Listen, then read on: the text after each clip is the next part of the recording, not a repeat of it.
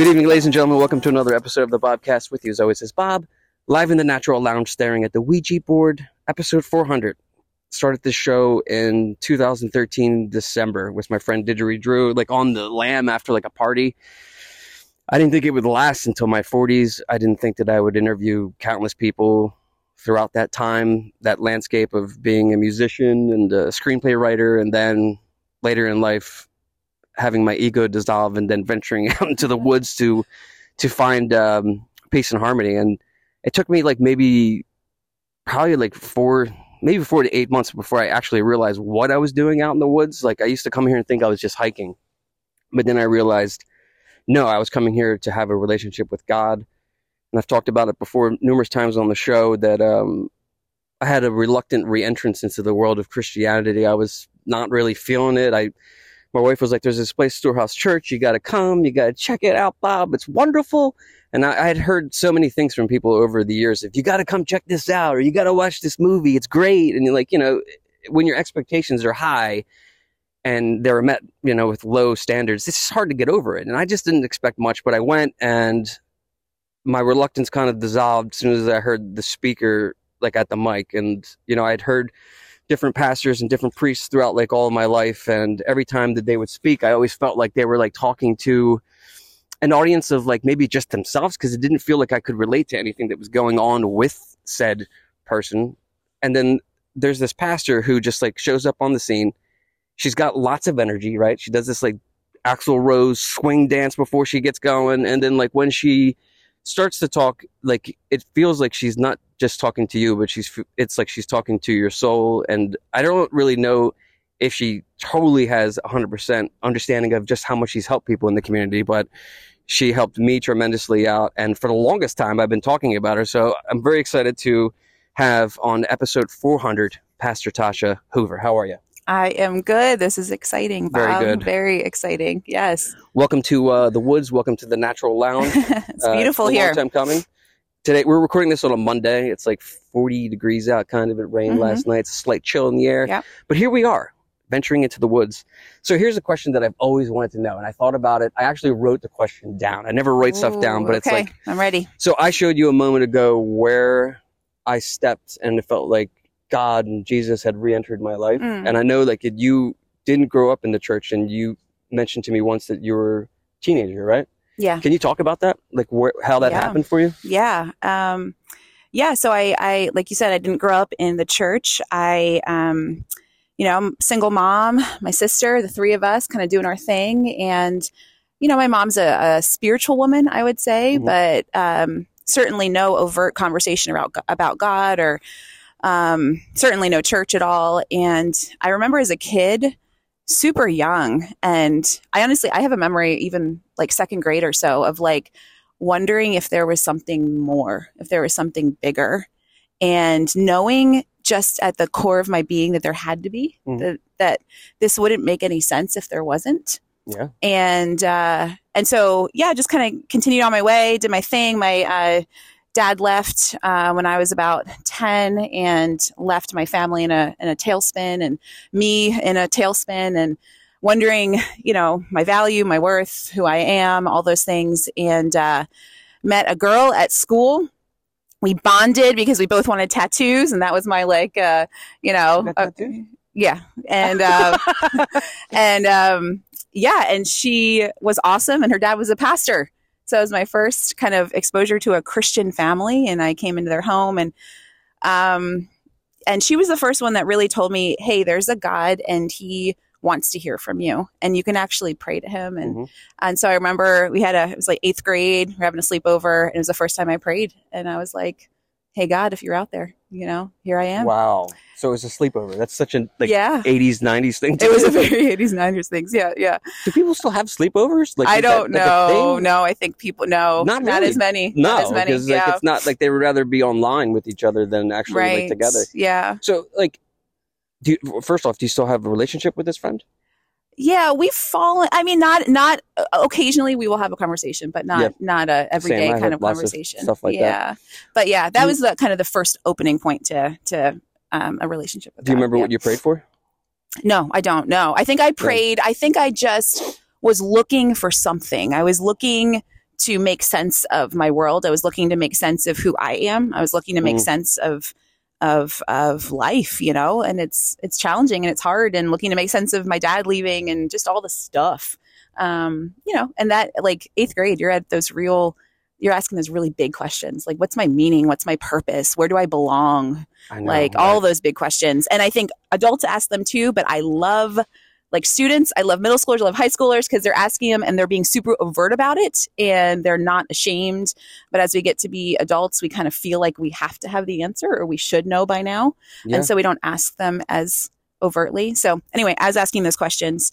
Um, and then we got plugged into something called Young Life. And it was really there that the gospel What's, was what's young explained. life? So Young Life is like um parachurch organization. It's not necessarily um like through a church, but Mhm. it goes into high schools, a lot of different high schools, and it's like a youth group basically Oh, okay, cool. for yeah. kids that um I had something like that as, as a kid too. It was Did you? uh, Okay. um, on Germantown Pike. It was a Baptist church. Shout out to Paul Miller. Paul Miller, you were a great uh, worship leader, and uh, yeah, it, it was good to have those experiences. Like you said on the way up here that you enjoy um, the communal aspect of exercise, and I guess there Yeah. is something to be said about the communal aspect of worshiping God as a teenager. It's it, it, it kind of like makes you feel like you're in like a like an outfit or a group or a band of one. Hmm. Um, what was I going to say about that? Yeah, it's like, oh yeah, you you touched something. So you said you were in second grade and you start to feel like there's something out there. Yeah. So I too had these things. I had these dreams when I was like, I almost included this in my uh, uh, baptismal uh, speech or whatever. Yeah. I don't know if I did. Maybe I did. I don't know. But I used to have this like reoccurring dream, and there was nothing to tell me about this because I hadn't yet really read the Bible. But like I had this dream over and over again that I would see my backyard crack in half, hear like this siren, and then look at the top of like another place, which was Cedar Grove Hill, and at the top he'd be standing there at the top, and like Hmm. coincidentally enough, and, this is true. This is how you know that I don't plan stuff. Okay, yesterday, right? There, yesterday at church, we had people come up and they were giving like these testimonies about their worship and how they, you know, had come to God and stuff like that. And as they're saying it, I don't even know if you're aware of it, but your silhouette is on them. Did you, you didn't know this, did you? Your silhouette. No. Okay, so your silhouette, you're sitting down, your silhouette is up on them, Mhm. and it looked like the shadow because your hair is long like Jesus, right? But it looked like the shadow from my dream, and I'm like, and I just made that connection now, but it's so strange. But yes, I had these dreams, and I was very scared Yeah. of the dreams, you know. But Mhm. like, I also had that feeling like, dude, there's got to be something more than this, you know what I mean?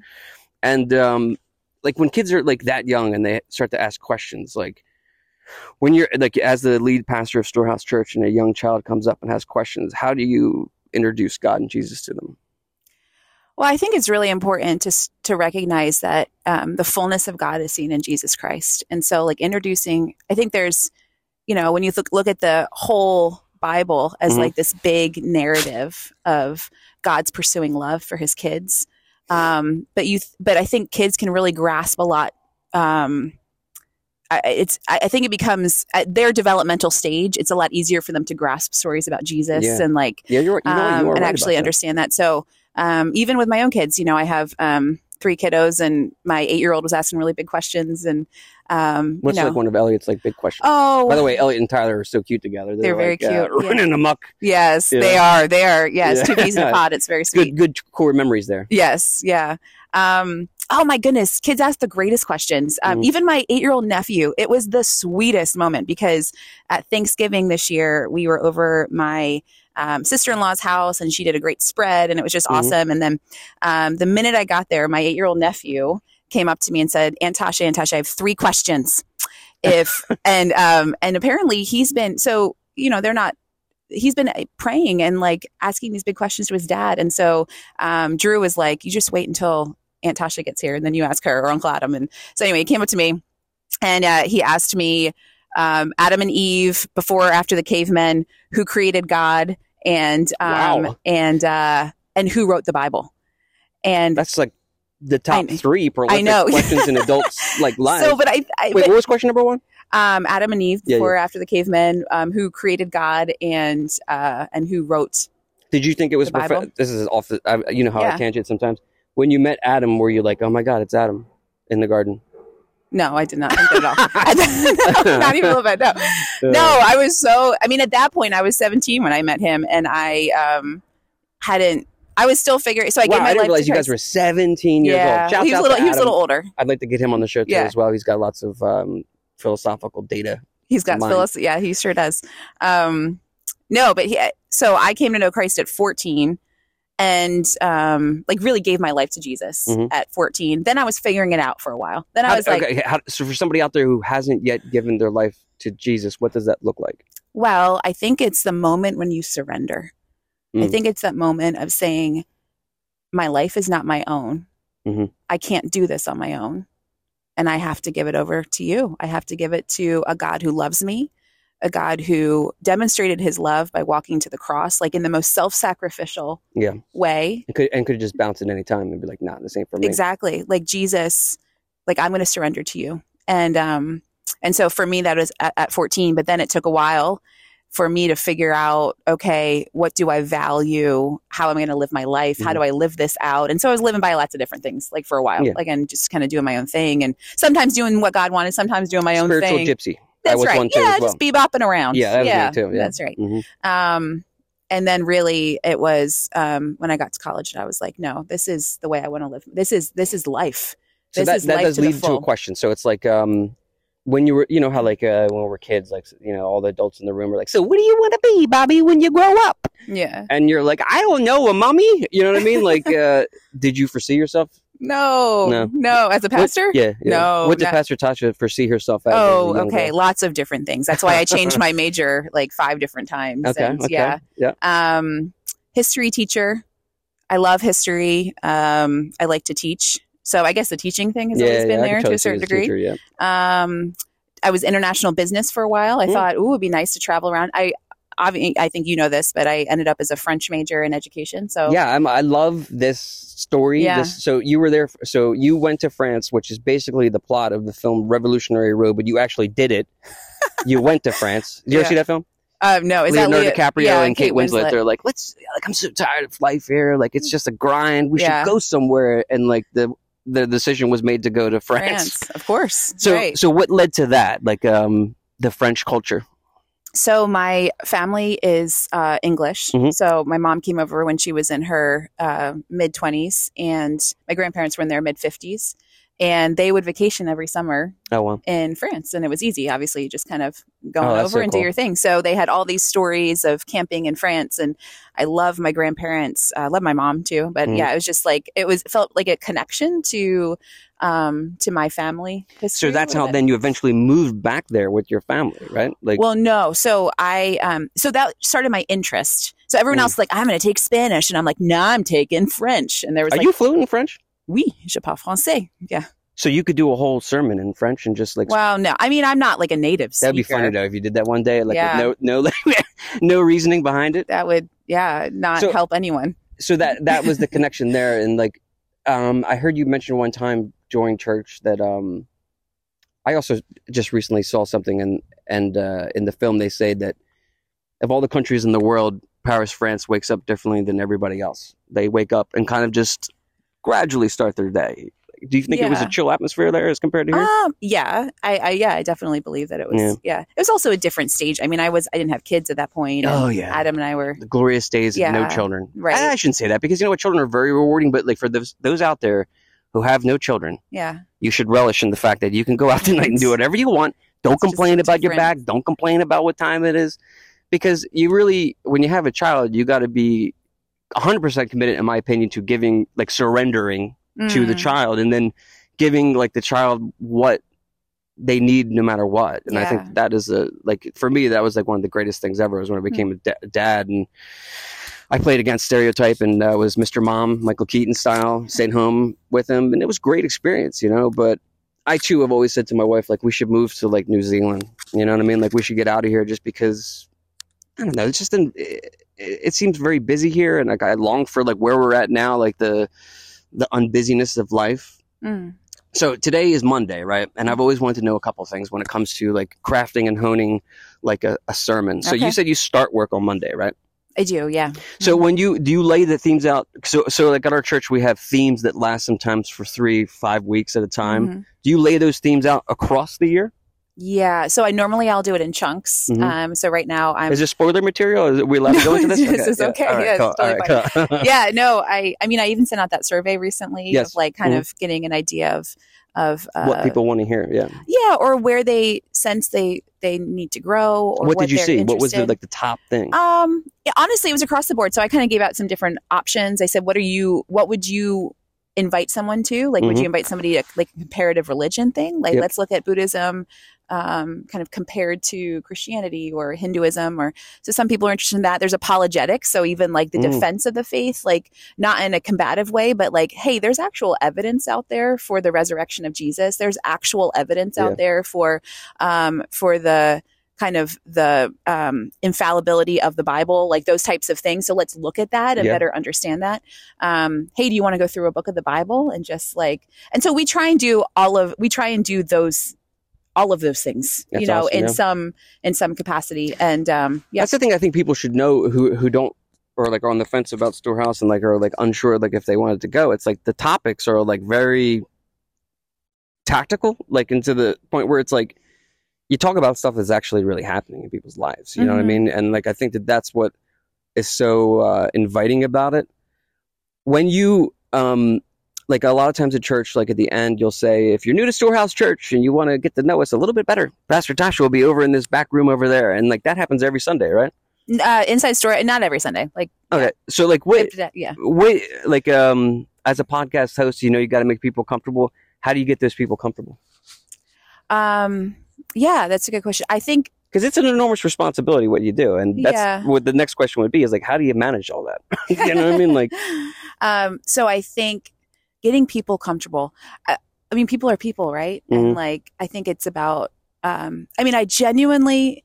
So you said. So your question before yeah, this double was I like. double hydrated that one. I'm sorry. No, no, no, no. But even before that, you said, "Did you picture yourself as a pastor?" Yeah. Mhm. And I would say emphatically no. And even you know, coming into this role as a lead pastor, I was a, an associate pastor for eight years before becoming the lead pastor, and all of those things I would not have anticipated.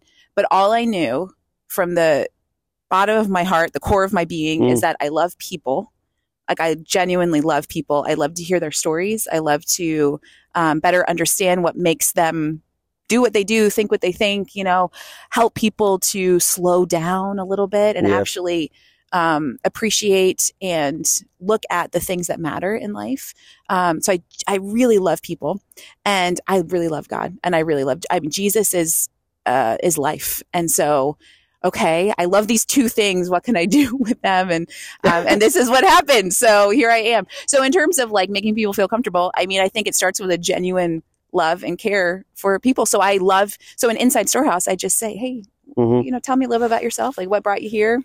Yeah. What's uh, you know, what do you value? Like, whatever. You know, like just have conversation. Listen. I think a lot of people aren't. Yeah, that's what I was gonna say. being Is like you were a really you know. good listener. I remember the first time I revealed like my uh like backstory to you and I was like, man, in my like subconscious or like in my, you know, narrative voice, I'm like, she's really listening. Like Mm. good listening skills. Because most people are like Let's go. You know what I mean? Yeah. Like, you know, and like um there's something about that when you're actually like listening to somebody and Mhm. like I see it so much like in education where it's like, are we really talking? You know what I mean? Like Mhm. are we, you know? yeah.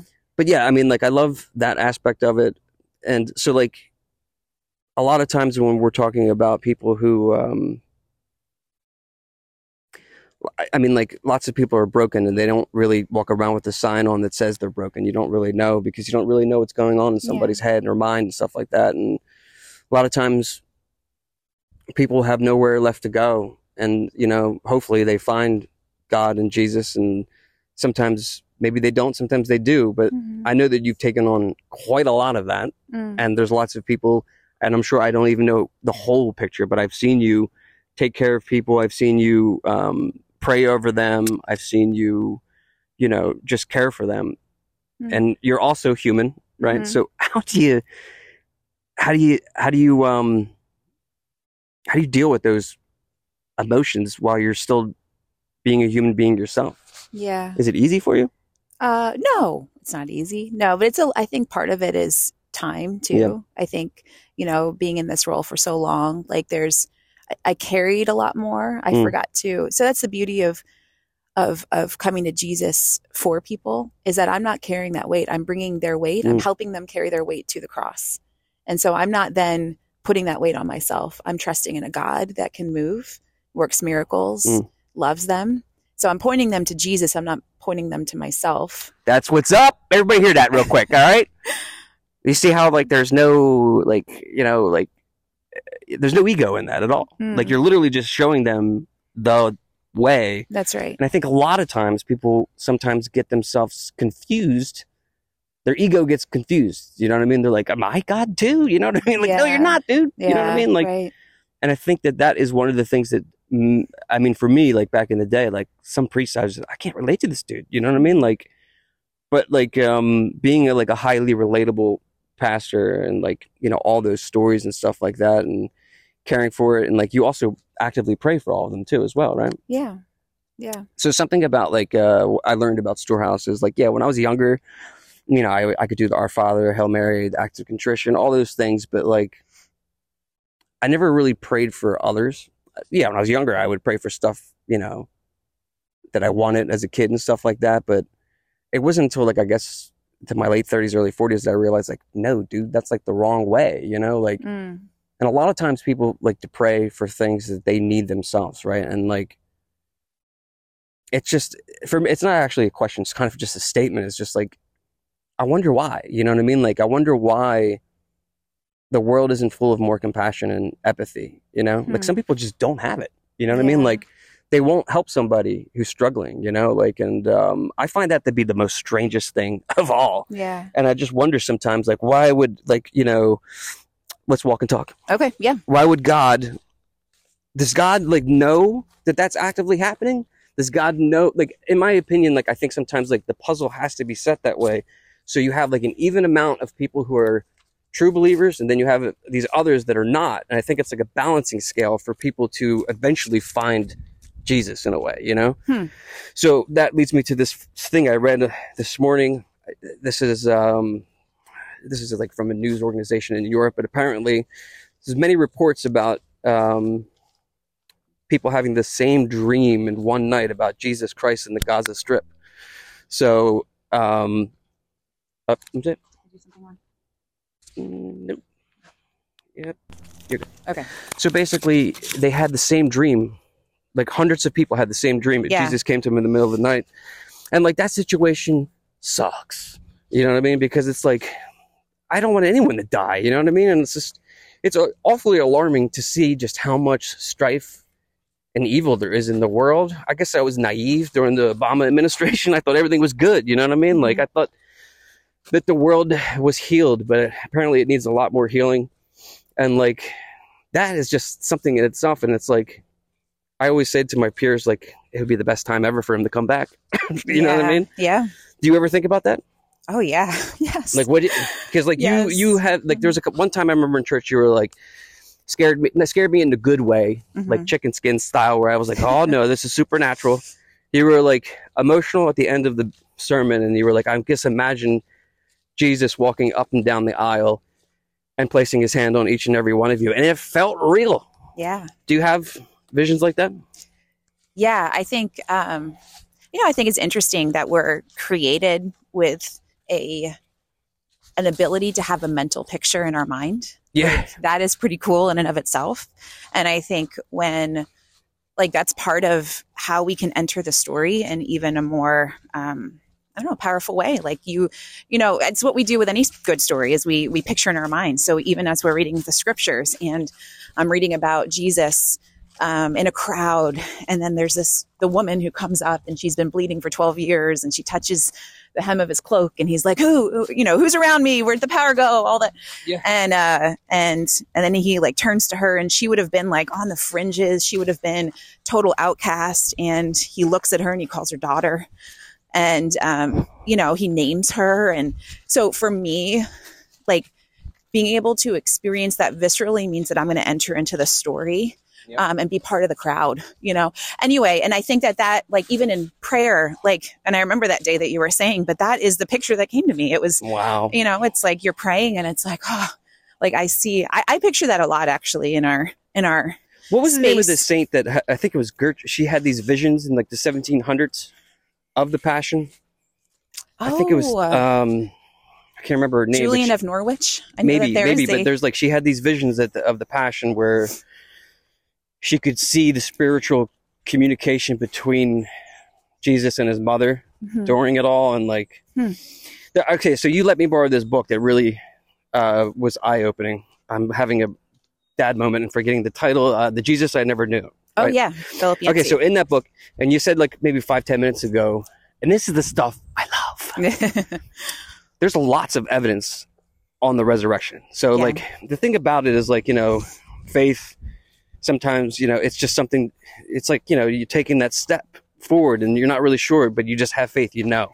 But then there's some people who are like, I need to know the straight, hard, cold facts. Mm. There is lots of facts about it, and it's really wild when you like go through it. Like, why? Like, first off, isn't it bizarre that it only happened two thousand years ago? yeah, Like, do you ever think about that? Like, I was talking to Adam one day about that. It's like that's literally just like yesterday in the Mhm. scheme of like six point five billion years. Like, he was up in here. You know what I mean? Like, not too long ago. The visions, though, like it's just wild, though, like how people they also have like their idea of their own personal Jesus. You know what I mean? I think there's actually a song about it. I think Depeche Mode wrote it, and like, um, about a personal Jesus. yeah, and I think that that's like one of the things that I suffered with is like uh, the pop culture influence of like Yeah. what Jesus was, what what pop Right. culture wanted him to be, you know. And then you read books about it, or historically accurate, I guess, like The Chosen, like you know, like they try to you know be as historically accurate as possible. Uh, I just start watching The Chosen. Oh, you did. Yeah, yes. it's really. I like how they co- like connect him like to humanity yeah. Mhm. because it seems to me like that's who he was. Here's a question. Okay, so they believe that he was a carpenter up until the age of thirty, right? Mhm. What what was you know how we talked about our step or like the moment where you know we decided that this is the new journey? Mhm. What was it for him? Like, why did he just did he know his whole life that he would venture out at thirty? Right. I mean, so you read uh, in the scriptures, you read the Gospels, which Yep. is just the first four books of the New Testament. There's kind of the stories that are um, being told of Jesus. So the first kind of picture we have of him is um, as a kid, and he's in the temple. Um, and you know they've gone to Jerusalem for one of the big festivals for the Passover, or um, and He's a kid, right? and he's a kid Yeah. yeah. and so he's there and he's sitting with some other scholars some other um, you know well learned people and he's instructing them and it says that uh, in the scriptures it says that they were amazed at the wisdom that was coming from this this child in essence and uh, so in terms of like knowing when when so he's fully god he's also fully man and knowing there is some mystery in that um, and knowing exactly at the moment when he knew um, yeah I, that that's a that's a big Yeah. question right and It's a big question. I always think um, about that too. It's like, like when I was 33, like, it's just, I, you know, you think Yeah. that you know everything. You really, I really didn't know Right. anything when I was Mhm. 33, you know, like, but yeah, that like decision to go out into the world and then to start like acquiring people who would then be the ones who would eventually go out and spread the word of the gospel. What was the, uh, the gentleman's name? I th- it's not Thomas. Who was the one who asked him like, Jesus, why haven't you healed me yet? And he, and Jesus was like, it'd be much better for you like to you i could heal you but then you know they mentioned it yesterday was it thomas you mentioned it yesterday who's the one who was power like had like a handicap and jesus he asked him straight. It was like hey why can't you help me? And i can't remember exactly what jesus says in the bible but yeah. he drops the knowledge. saying- yeah. Um yeah i don't remember it from that that was from, from yesterday? Yeah i can't remember Yeah. it either but you can look it up in the bible. You got a bible in your app you got a bible in your pocket. Yeah. You know what i mean? But there's so many great stories like that are like sprinkled throughout and like what's your favorite book? You got a favorite book? Of the bible? Yeah. Um Everyone I- talks about quotes, but books. Yeah, that's a. Uh, I, there's a lot. I mean, I love Hebrews. I think Hebrews um, Hebrews is all about pointing to the divinity of Christ. So it talks a lot about how you know Jesus is the fullness of God, and um, and uh, I love I love the book of Ruth. Yeah, I love the that. book of Job. It's um in a it's it's a really interesting look at suffering and like what we do Like with what- our suffering. Job. I'm gonna read that today. Job, yeah. So, like, what what type of stuff does it talk about? So Job um, pretty much has everything going for him, and um, he has all the things that you could want, and basically in a day, in a span of a shorter period of time, everything is gone from his life. So you have Wow. these friends that are by his side that are trying to console him to a certain degree, and basically it's Job's kind of journey of of trying to figure out can he trust God? Is he going to trust God? Um, and there's moments of lament. There's moments of, um, you know, turning away from God, and then ultimately turning towards God and saying, even, even if, even if everything is taken from me, even I will trust you that you're good. Wow. And um, yeah, so it's a really powerful book. Um, How many I'm- times have you read the Bible? straight through. Yeah. Oh, I don't. I straight through only a handful. I would say, like going straight from like, you know, Genesis to all the way to Revelation. But Weren't you Um, saying something once in church like that? There's a certain like the Bible has like a numeral like basically there's a certain set amount of words in each chapter or something like that. uh, Like there's like a I set thing. I don't know. Some people look into it so much that they start to like come up with their own mysteries. it's probably people- something I saw on Reddit. To be honest Oh with you. yeah, I think people forget that it is, and we did. We did. We had a sermon recently about the Bible that it's like it's both a. It is a God inspired book. It is, but it's written through, you know, multiple authors Yep. over a span of fifteen hundred years. 66 books, different types of literature. I mean, there's like poetry and there's narrative and there's allegory and there's prophecy and there's letters. Um, and so all of these tip different types of, of literature are happening. And what, so you have to understand to a certain degree what type of literature you're reading when you enter into the book, Mhm. who wrote it, when they wrote it, who they were reading, writing it to. Um, so it is, it is the word of God, but it was written at a certain time and place. And so it's important to understand that time and that place as well. I've always been fascinated with um I mean like uh recently I think it I don't know when it was, maybe it was in Bible study or something like that, but there's this map that came to my attention of all the prophecies that were fulfilled by Jesus somewhere on even in I think there was like a handful even in the last day of his life. And when you look at that, it is so wild because it's like for the people out there who are like, yeah, I need the hard evidence like is this not enough? you know, like take a look at this Yeah. subconsciously like i mean there's like a couple things where it's like certain things happen to fulfill the prophecy and you would like never even like notice it you know like um like the actual birth of jesus the location you know like in Yeah. the events that like were like you know happening in order for that to take place Right. Yeah. Things that Jesus had no control over. none yeah, Yeah. you mm-hmm. know Yep. also imagine being part human part god do you know what i'm saying like like Not part and part. It's kind of full and full, which Full is full. really yeah that's hard to understand It's hard to right understand, so yes, 100% human 100% god not 50-50 down the middle i mean talk about a like a like a teenage drama like there is Yeah. no greater drama than that really right Well, it like says, you know, in the scriptures that Jesus was tempted in every way, yet he was without sin. So, in that, like, there is this ability for him to enter into our suffering in a way that, you know, if we think of any way that we've been tempted or any way that we've dealt with grief or, Yeah. um, or I mean, he dealt with it all, all of those emotions, every single one, um, and yet he was without sin.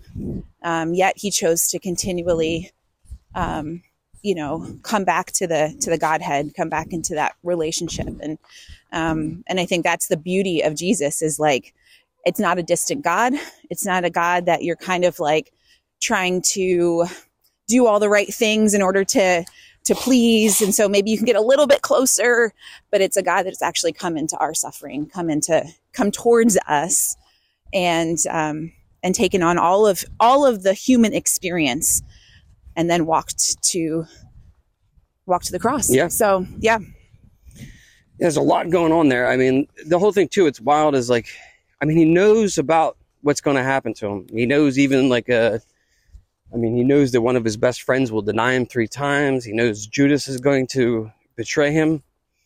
But yet, you know, being 100% human, you're still 100% scared, you know? Like, Yeah. he had to be scared, you know what I mean? Like, hmm but then the wild thing is like uh I got really interested in like the story that happens after. And like I went through like this uh rabbit hole one weekend where I was like reading about where Jesus went and like we don't really know like some people don't know that you know he descended into they call it the descent into Hades into hell and he freed Adam and Eve from their original sin. Mm. Like how does that people not know that? That is such a cool fact, you know what I mean? Like like that you know what I mean? Like can you imagine them like being down there for a, a millennium and then all of a sudden like Jesus shows up and it's like you're good now.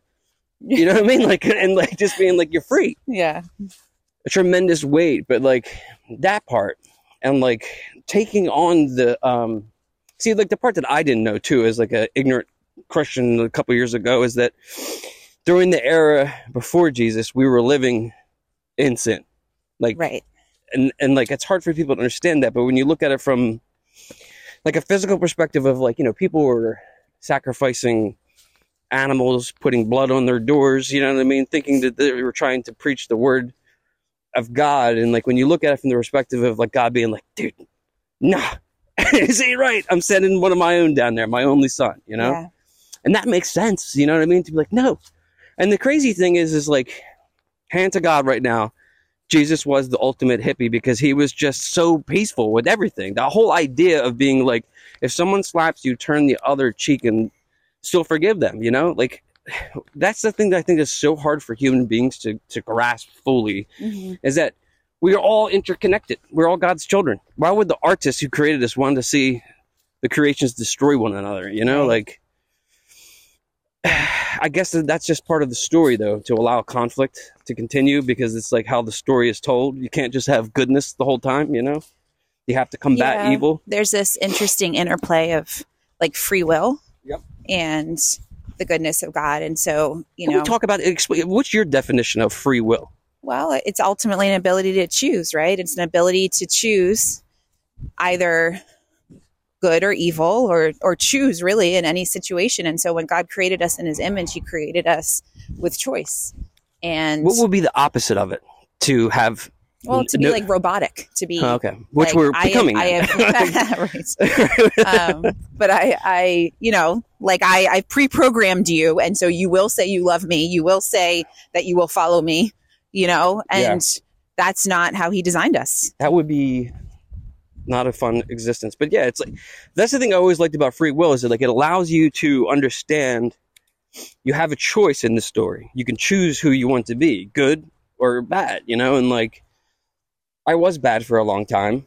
And the one thing that I like about Jesus, he's like, all right, yeah, like as long as you come to me, Yeah, you can be forgiven. And then you also, I should mention the one thing that was, I think it was also during the same day where you had given me chicken skin and I saw Jesus walking through the hallway, you know, forgiving everybody. Yeah. You said uh, he's the only wounded Wounded God and like in the, in the wounded healer, like in uh, world religions. yeah, None of them, you know, would, none of them have a gra- grand sacrifice at the end right. to profess not just like their love for humankind, but to free us from our original sin. hmm It's wild. You know what I mean? Like, and it's like when people get in their cars on, we're recording this on Monday, and like people get back into their cars, they go to work, and like, you know, maybe they did go to church yesterday, but it's so quick for them to abandon those principles. You know what I mean? Like, I feel like I was like that for a while too, where it was like, ah, I believe in God, but maybe four days out of the seven, I'm going to be a sinner, you know, like, and I feel bad about that sometimes, but I also feel like uplifted that like I have been forgiven, you know, Right. and it's such a wild principle, like to feel. And I've mentioned it before on the show. It's like I said to my wife the first time, first couple times, first few months, I was like, why does everybody look so happy here? Like everybody looks like they're just like, you know, rolling on the floor, having a great time. And then like realize sometimes I'll be on stage and I'll smile to myself. I'm like, oh wait, that's me now. you know what I mean? So if you see me smiling up there, it's because I'm like, yeah, look at me. You're Yeah. jamming out yesterday, Bob. Welcome That's to Bell's awesome. Mills right here. This is Oh, uh the Oh, so this is the infamous. this is the Bell's infamous Mills. place of Okay. you could be um, taken out by a vehicle in the name of occupation. They got to get to work. but yeah, this is where it all goes down, and you can see like how look at Oh, the yeah. it's I a little see. frightening, right? Yep.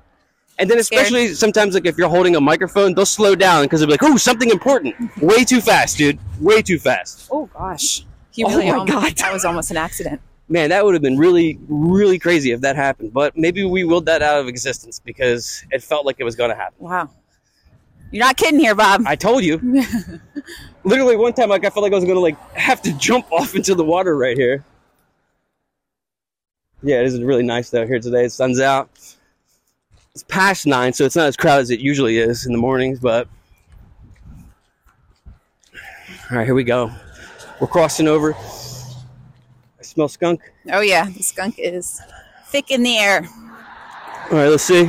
This is also where it's like this, this Russian roulette of will you yield for me? Right. I'm on the yield path, and the yield path's over there, but this doesn't apply here. You know. So yeah.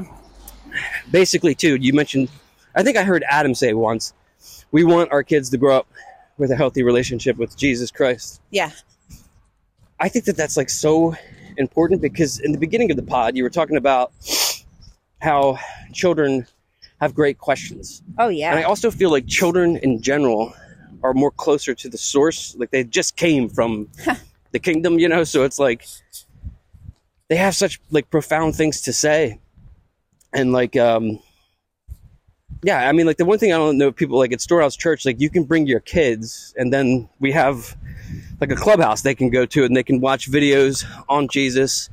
And during the summertime, I was a volunteer for Vacation Bible School and I never saw the cartoons that they play. And like the cartoons, like it just felt so uh, inviting. Yeah. Like it felt like like Jesus is your friend. You know what I mean? Like Yeah. meanwhile, like when I grew up in the Catholic like church, it was like he ain't your friend. He died for you. You know what I mean? Like he died for you, and you better suffer. You know. But I love the idea of not the idea, the relationship that you can have with Jesus, and like how, like our friend Eric at church, Eric didn't have God in his life until his nine year old son one day came home and had a bunch of questions about God. And somehow they wound up at Storehouse. He got baptized and he was in our Bible study group. I love telling people about his story. yes. Like I tell people all awesome the time, story. like, you know what I mean? Like his son brought him back Yeah. to God, you know? Mhm. And having no idea per se as to like what his son's relationship is with God. So what kind of questions does your kids ask you? Being that you're the pastor, you know what I mean? Like they must be like, well, you must know, mommy, right? You're the pastor. you know, I yeah, we have really great conversations, particularly at night. I think they're trying to avoid bedtime altogether. so they like They know, ask- they know, they they- know what's happening. So um, and we do we have our Bible time every night, and uh, usually from that there's a question. I'm trying to think of the latest. Um, you know, my my my son. I mentioned uh, Elliot, my eight year old. He he recently made the connection, which I thought was so beautiful, and it was certainly a really profound moment. He said, um, "So you mean, mommy, that God still loves me even when I make mistakes?" Oh yeah. And like that, it hit him in a new way. I'm sure we've talked about the love of God that yeah. covers all things, but he it, it hit him in a new way. And and I was actually telling that story about um, the woman who came and touched Jesus's cloak, and so I think that and Zacchaeus. We told the story. We were talking about Zacchaeus, and We've mentioned that here on the show. yeah, so um, it just hit him in a new way. It was really really beautiful and and super profound. But yeah, they're great kids. They yeah, I um types of questions. Can I talk to him about anything? Like, what if Oh, I wow. get bored and Wow. you know, fall asleep? Like, does he get mad at me? You know, like, I don't know. All the things. These are great questions. Yeah, they're great questions. What, my son, like, he'll do this thing where he'll talk about Jesus, like he just saw Jesus, like down the street. Yeah. you know what I mean, and like that is the influence of Storehouse. You know, like not like my experience, like growing up. And uh, there's this one. I, I don't. I think I didn't mention this either because I was like, I can't go PG thirteen during the baptismal thing of telling people like what happened, but like when I was a kid, I was in CCD class and um, they showed me this photograph of the Passion. It was like a painting by this famous Italian artist, and like his body was, you know, broken. It was like right after they had tortured him, and it was in CCD class. It was a Monday night, and like I just got so um, how you doing? Morning. I got so like scared, but like scared in a different way. Like it felt like I don't know how to describe it, but like the teachers like surrounded me and like they were praying over me and they were like they said to um, my mom when she picked me up, like your son has a very strong spiritual connection. And like I wonder sometimes, yeah, maybe they're truthful in that, but maybe they were just straight scaring a seven year old kid. You know what I mean? Like I was so scared, you know, like, and I think that that is what we were talking about too 42 minutes ago exactly is like sometimes people get their ego involved with it and they that's how like the religions get there's so many different versions of christianity i believe that's my thought is like when one person thinks that the the one light on the christmas strand's gone out they throw that out and start a whole new strand Yeah. a whole new religion well how do you from your spiritual perspective how do you think god or jesus feels about people doing that you know what i mean being like well let's start another club you know what i mean like yeah. is it like them just like rolling their eyes I press this Oh. again. Did let's see I do something wrong? Yep. It's okay I did. it's okay you're all right check one two here you go Okay. Thank you. I keep my thumb right. flips onto the button. we're not a high end podcast here. You know what I mean? Like we're using these little, Yeah. they like literally weigh nothing. You know what I mean? But Uh, some people though they don't know how to hold the mic, and that's always just been a tough thing with me. Is like when they, you know, all right. podcast at my belly button. Yeah. What were we saying? Uh, so d- how do I think uh, God feels? What? Well, I mean, at Oh, certain yeah, times in history, it it was hmm it was imperative. I mean, I think about obviously the Reformation. You think about when Martin Luther came and you know ultimately said, "Hey, we probably should read the Bible not just in Latin, but in our actual original languages, and we can have access to the the Word of God." Like that was a pretty important Wow, light I had forgotten on the about strand. You know, That. What, so what I inspired think, Martin Luther to do that? um, I mean, I don't know. I, I, I would imagine the, the spirit of God or like Yeah, the reading right. of scripture himself or the recognition that like not everyone has access to what I get to read. Maybe I don't Oh, know was that the case back life. then? Morning, how you doing? Hi there. How are you? I talk about it all the time on the show here, but you know, I try to actively say hello to everyone when I'm out here. You know, Yeah, I think that's lovely. and it's like some people get like they're like hello Right. you know Yeah. it's like i see you you know like but yeah i always wondered like what that feels like for like the creator to be like here comes another group you know what i mean right. or maybe like it's like i'm looking at it from a wrong perspective because i'm human maybe the creator's vision is like all right cool they're they're building yet another one Right. so that's like always how the story can be told is like it's from the pers- the the author's perspective you know i think a lot of people have issue with that like in your opinion like wh- hello. good morning, good morning. what makes you think that i'll give you my answer after i hear yours but why why do you think jesus didn't write anything down Um, well, I think part of it is this whole crazy wild ride is that he entrusted this story to human beings. Like we are Yeah. created Yeah. to, we're created in the image of God, and we're given a. Morning. Hi there. We are given a. Hello. We're given a, uh, a, a work to do, right? We're given a uh, the biggest adventure that we're ever on, which is which is to share the gospel, which is to invite people into the kingdom of God. It's to to kind of bring His kingdom come, like your kingdom come, your will be done. It's actually living that out and bringing. So I think that there's some crazy reality that we're invited to participate in a really significant way in the work that God is doing. And he meant it to be so. So Jesus entrusted that message to his disciples, his followers, which were many more than just 12 and and then, you know, entrusted that message. And so it wasn't until and it was continually told kind of verbally and then eventually and then eventually written down, but I think ultimately it's because he entrusts the message to to his creation. so yes 100% and like you know how i was saying like how people with ego tend to get it messed up what an egoless thing for him to do to be like nah you guys are the authors you know what i mean like Yeah. uh, I also like like he didn't write anything down, but he spoke a lot of times like like when he says like I'm gonna destroy the temple and rebuild it in three days, he's actually talking about his body, right? Right. Yeah. Mhm. Which is dope in my opinion. Like it's like you know what I mean? Like it's like uh when you have interpersonal conversations with somebody and you pick up on something that like they're saying to you and you're like, ooh, you're being a little mysterious there, huh? but I love that stuff, you know, and Yeah. like I just can't imagine how scared he was. It's getting a little chilly out here. Windy. Windy, indeed. We are not in the sun like we used to be. No. We are going up a hill, so if we start to lose our breath, it's because we enjoy podcasting on the run. so, what does the future look like for Pastor Storehouse? What did I just say? Pastor, Storehouse. yeah, I like that. I'll go by it. Pastor Storehouse. Yeah. Tasha. What does the future look like? Uh, that is, man, that's part of the adventure, right? It's like that's part of the surrender. Is I don't know, I don't fully know, um, but I do know that I get this awesome privilege of of kind of inviting people into the story, inviting people into the reality that God's pursuing them, loves them, and uh, and that's pretty sweet privilege. Yeah. Yeah. So here at Storehouse Church, just bringing the kingdom of God, getting my doctorate, Yes, that's Yes. right. You're going to be Doctor Tasha Doctor Hoover. Reverend. Doctor Reverend. No, I don't know. Watch I'm not- out. No, people call me Tasha.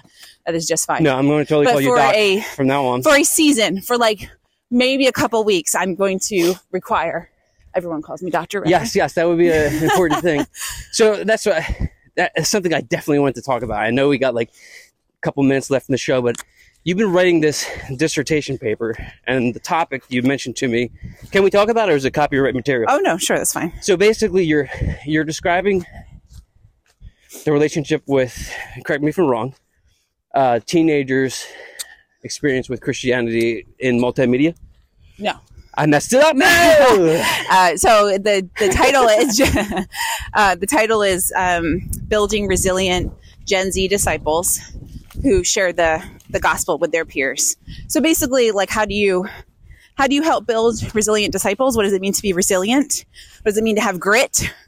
What does it mean to you know follow Jesus in this day and age in their high schools in their schools whatever um, and then how do you share like how do you actually share the good news of jesus and i think a lot of us don't really understand what it means to um, yeah to share it's kind of gotten a bad rap right it's like yes. because it's done it's been done for rightfully so it's been done really really horribly by a lot of people kind of pushed down people's throats or done in a way that's not that's not accurate to the scriptures um, and so kind of talking about equipping gen z specifically to to share the good news so that is the the dissertation right there I miss. Some people don't miss it, but I actually. I mean, I work in a school.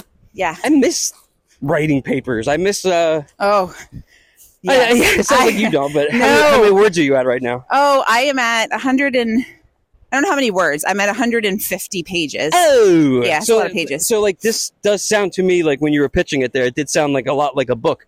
It Would is you a write book. a book? That is what a dissertation. Yes, it is a book. So you're going to put a book out. well, I'm not. I I'm not necessarily publishing it specifically. You could do that through Amazon. I could. I could draw yeah. the cover for you. you know, my grandpa he self-published his memoirs. Did he? Is one of the greatest privileges I had was to write down what he had written. He hand wrote his memoirs, No and I got to type them. wow. and it was such a privilege. It was kind of in the last five years of his life, and so we we made a book out of it. Is it on Amazon?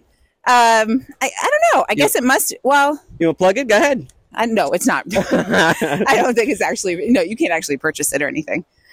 I always enjoyed like uh, the word memoirs. You know what I mean? like there was Memoir, this okay. movie in the '90s called the, I think it was called The Memoirs of the Invisible Man with Chevy Chase in it, and I remember asking my folks like, "What does a memoir? What is it? You know what I mean? Like, and like when do you write one? Do you know what I mean? Like when At do what you point know? is it a valid form Well, of I mean, like, communication? yeah. Whether at what point are you qualified to write a memoir? exactly. Is it And, right like, I see now, some or you have to wait another well, 10, I mean, 20 like, years? uh, you know, if you're like 50, Hi morning, there. if you're 50 years old and you're writing your memoir, you still got a lifetime to go, dude. You know, like, I mean, I think about like um, Dave Grohl from Nirvana released a about autobiography three or four months before tragically he lost his drummer in the band, And like, I imagine he just feels such a, like, you know what I mean? Like, one of the most important moments wasn't in the book.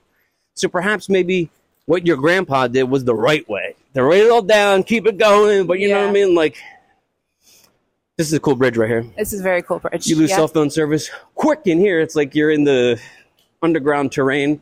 Yeah. This There's like this piece of uh, something religious somebody wrote in here once I saw. Maybe I'm in the wrong spot, but yeah. This is a great spot. This has been a great podcast. I'm so happy that you came Yeah. for the 400th episode of the podcast. Thank I mean, the 100 inviting me. episodes ago, I had no idea who Tasha Hoover was. I had no idea what Storehouse Church was. Coincidentally, though, I did know about the church, and people who listen to this, it's the same church that we used to hang out in Plymouth Meeting and skate at in the 90s. Lenny Walters was a star. Nathan Hawk was a star. I believe that there was a ramp, and I believe there was something to uh, rail slide on. This is pretty cool right here, right? Yeah, this is really sweet. So this is we're at the waterfall part right here. I was telling Adam, I gave Adam some beads one day, and like I met somebody once here, I gave beads to. This poor soul staring at the water, and I just stopped to talk with her, and I gave her some beads. And Is that she's a like, I haven't. Well, I just I felt like I needed to like. I can't help her because I don't know her name and I don't Yeah. know where she lives. But I I, just can- haven't heard of giving beads. Is that a? I is it- that's it's me. It's a bobcat. oh, okay, thing. okay. I wasn't sure It's like it's a, like uh, a pop culture I mean, thing I I, guess was they missing. do in New Orleans, but for other purposes. But I'm Oh, talking right. about like uh, beads that you would wear like around your wrist. okay. But like you know, like it's a, it's like a token. Like you don't Yeah. probably remember that guy's name at all, but he was interested in helping you. You know, and like I find a lot of times like when I meet people out here alone, they're Hmm. pretty much out here for the same type of reasons. You know what I mean? And it's like it's nice to do that. But 100 percent appreciate you coming on. This was like effortless, by the way. So Yeah. like you got to come back on and do like a trilogy of sorts here. Okay. Let's You can check it. out Pastor Tasha at Storehouse Church every Sunday, 9 o'clock and 11 o'clock. You can come to our Christmas Eve service, which is going to be December. When is that? It's uh, the Saturday before, which is really special. No. You It's d- a- yes, sorry. sorry, a- you drop it. well, actually, Christmas Eve happens to be on a Sunday, which is super weird. oh, really? This year, yeah. So it's at nine. We're just going to do the same thing. Oh, We're gonna do okay, 9 cool, and cool, 11 cool. on Sunday, December uh, 24th. And it is a, we just decorated for the church yesterday. Yes. It's fun. You could even come see me play the bass guitar if you like one That's day. If you- if you have a hard time getting to know God and Jesus, you know me, you know the bass strings E, A, D, and G. You can come and listen to them, and then maybe you'll start to hear the message that I heard. Hello again. Um, super, super proud that you came on. Super Yeah. happy that you did it, and Yeah. uh, everybody else, check out Storehouse Church. Check out Pastor Tasha's, excuse me, Doctor Reverend Tasha Hoover's new book series coming out in 2025. but yeah, honestly, thank you so much for everything you've done for me, my family, and everybody else in the community. Oh, well, it's a privilege. Thanks for inviting me on. My name's Bob, and this has been another episode of The Bobcast. Good job.